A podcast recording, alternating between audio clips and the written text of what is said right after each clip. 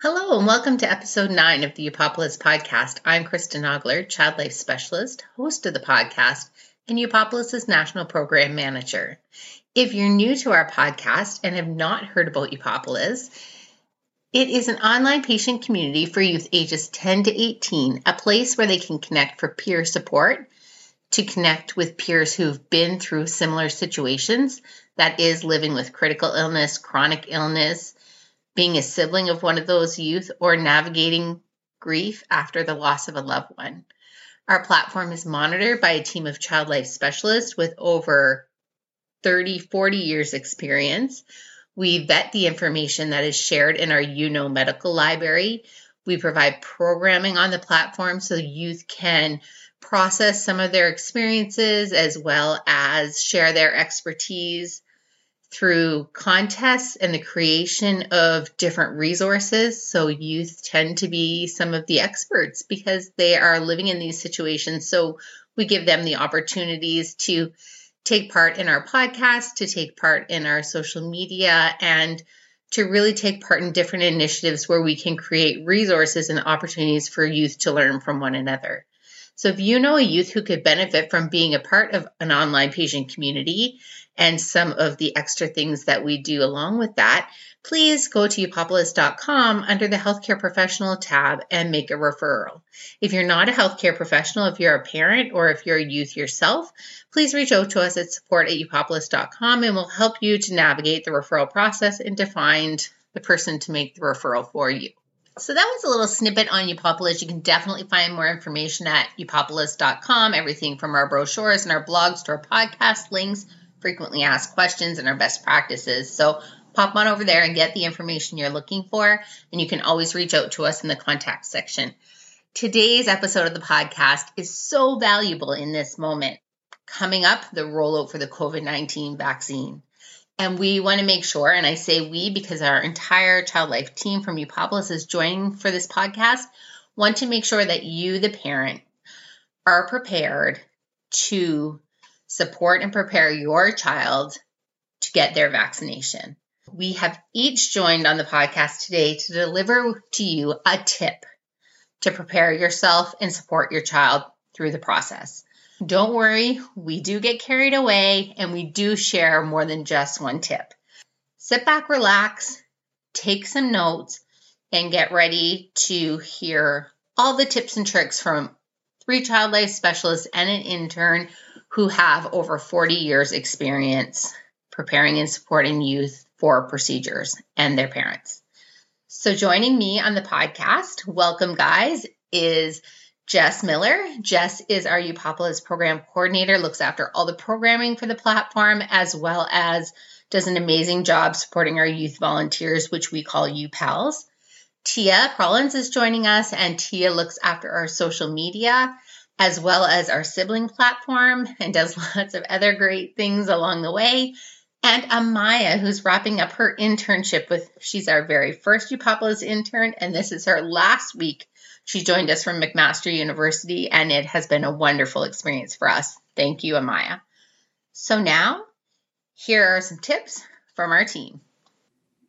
Hi, everyone. My name's Tia. I am the sibling group lead on Upopolis. Um, my one tip for making the experience of getting a vaccination easier would be to make sure that everyone involved is prepared as best as possible. And I think this comes in two different parts. Um, so the first part would be to make sure that your child is prepared for the vaccination. And this will look different at varying ages because children understand things so differently. And we know that um, kids get vaccinated at a young age and then not again for a few years after that and not again for you know grade till, till grade seven or grade nine um, so their understanding of it is always changing um, but for the most part to help prepare them you want to tell them um, what is going to happen why it's happening and what they might expect during it um, and you want to make sure that you are totally honest and open with them about everything so that they aren't wondering about the unknown. Um, and that gives you actually both a great opportunity to talk about some things your child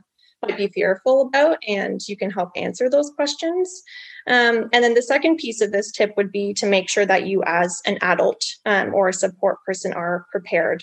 Um, I think it's really normal that some of us as adults um, can be scared of needles and of sterile environments like the doctor's office or the hospital. Um, and I know a lot of adults that don't feel well when they're getting their own blood work or they start to feel their own stress and anxiety come up. And this is totally normal, but um, I think it is important to make sure that your stress levels aren't being felt by your child. Um, so the second part of my tip would be to make sure that whoever is going with your child to get their vaccination will be a positive support person um, and they'll be able to be calm and relaxed and prepared with a plan about how to help your child get through it. Hi, my name's Jess, and I work on the programming side of Upopolis. And just one tip I have about vaccinations is to, to, really increase their control. So getting a needle is not something that typically children look forward to. My tip is just to look for opportunities for control with the children. Having a vaccination isn't something that they can say yes or no to, but there are a lot of choices within the process of having a vaccination that they can give the choice back to the kids.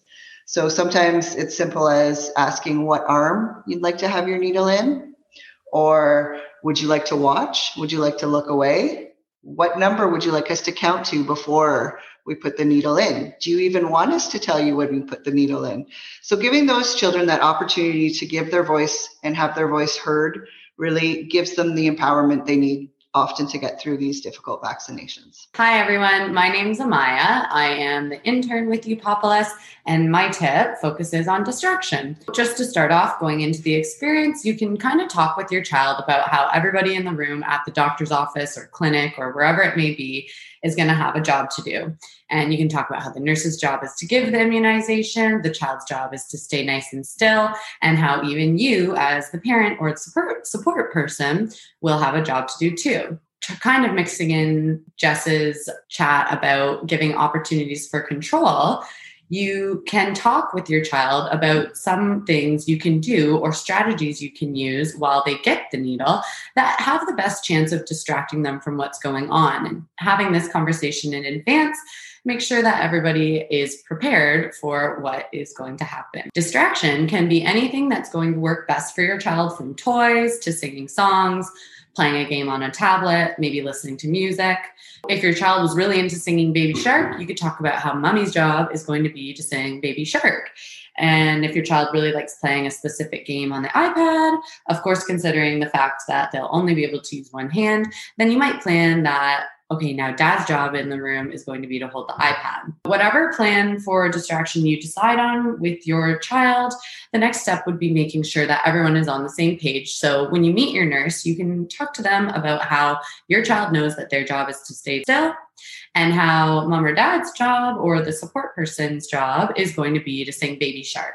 Bringing your nurse into the loop like that really just helps to keep the conversation on track and also allows them to kind of jump in and assist with that distraction as well. Another thing that I thought was worth mentioning while we're on the subject of distraction is that when a child is going undergoing any sort of stressful procedure, adults kind of have the tendency to reassure them. So this typically takes the form of telling the child everything's going to be okay, you're all right, it's going to be over soon. And while this is a perfectly normal thing to do, research actually suggests that when we as adults reassure children, it really communicates that we're fearful, and then that impacts how fearful they are. Providing distraction through singing, talking about their favorite TV show, etc was actually found to be more successful in reducing their fears and increasing their ability to cope. And that's just something helpful to keep in mind for COVID vaccinations, as well as in general when supporting your child through any sort of a stressful procedure. Awesome. Thanks, Tia, Maya, and Jess. My tip would be to think about the environment in the room. So, to think about the noise level that's taking place in the room or where you're going to be at when getting the procedure. So, oftentimes, when children get excited or nervous, or when parents are excited and nervous, one of the things that happens is things get ramped up in a room. So, just really being conscious of being and keeping that noise level down and keeping those conversations to the plan conversation. Often, one thing that I see happen is that people panic and they forget what they have planned to talk about with their child and they revert and talk about maybe a situation that happened when they were younger when they got a vaccine or when they had a medical procedure. And it doesn't always turn out to be a conversation about a positive experience. So you really want to avoid that. You really uh, want to avoid talking about oh when i was 10 this happened to me during mine and they had to hold me down. You want to talk about how when you got your vaccine when you were 10 and you did this afterwards and it was fun, um, that would be a good idea. But really, best off to keep it away from the procedural talk and keep it on task with talking about whatever you're focusing on for your distraction. The other thing that you could think about kind of labeling one person to be the person that talks and called or referred to in our child life work as one voice just having that one person talk. And if you are singing a song like Maya suggested, like Baby Shark or The Wheels on the Bus, sure, people could join in and sing along if it's nice and fun. But just to keep people from going into that reassurance mode or getting sidetracked in different conversations, people will be aware that just that one person is going to be doing the talking. The other thing you might want to think about when Jess was talking about control is like, positioning. There's some really great research, and we'll link it in the comment section about like comfort positions. These are positions that there's been some research on and extremely helpful for children and youth and even little babies as you're doing procedures to make them feel like comfortable and not so vulnerable. Look in the link in our show notes so that you can get more information and see some pictures and talk to your child or youth about ones that might work best for them. And you can always ask if that um, position is going to be an option or not, because we don't want to set them up to think that, yes, they're absolutely going to be able to set that way, because we want to make sure that everybody involved in the procedure feels comfortable with the child sitting that way for the safety of everyone involved. These are some great tips from our child life team. I did also want to add um, one more thing. I know we talked a lot about children getting vaccinations, but I think it is also important to note that our teenagers and our youth are still getting vaccinated um, in elementary school. So it's important to also be mindful of that. A lot of them are tending to get them done in a classroom full of their peers. And at that age, as we know, developmentally, they are thinking so much about their identity and what that looks like to their social circles. So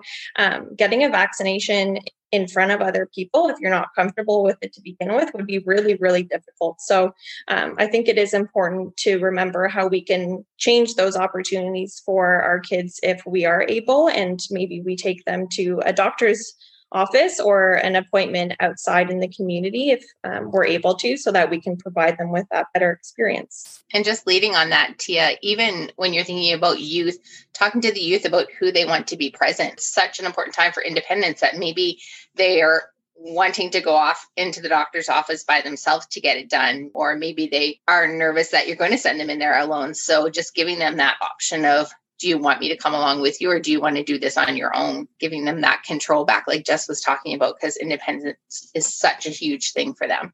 Yeah absolutely. Jess i think you had something to add about like after the procedure. Kind of a good segue from both uh, what you and tia were just sharing. It's just really important that after the vaccination that you have that conversation with your child um, and just say what worked well, what maybe could we try for next time, so that you guys have that clear vision moving forward. And I think in those situations where we are working with our school age kids that are having these vaccinations when this, within the school, this is a perfect opportunity for us to kind of hash out ideas that would work in that school setting. So just kind of following up with uh, what worked and try your best to leave it on a, a, positive note that's something we can move forward with for the next time. And another thing we're just full of tips today. And uh, the more we talk about this and the more i think about like media and social media just being conscious of the information that your youth is consuming because they are on social a lot and there's lots of information being posted out there about the vaccine coming out quickly or anti vaccinations or just vaccinations in general, and just making sure that you're aware or you have discussions with your youth about the importance of the vaccine and how your family feels about the vaccine and making sure that you guys are on the same page and they don't have any misconceptions from what they might have seen on social media or in the news. So that is a wrap on today's episode. I do hope that you enjoyed all the tips that our team put forward. If you have tips or suggestions that have worked for you and your child, please feel free to share them with us at support at upopolis.com. We'd love to pass them on to our audience through social media. And we also hope that you will refer friends to the podcast, send us suggestions to support at upopolis.com for things you would like to hear about in the future, And take care. And we look forward to connecting with you again on episode 10, or if you're a youth on the Upopolis platform.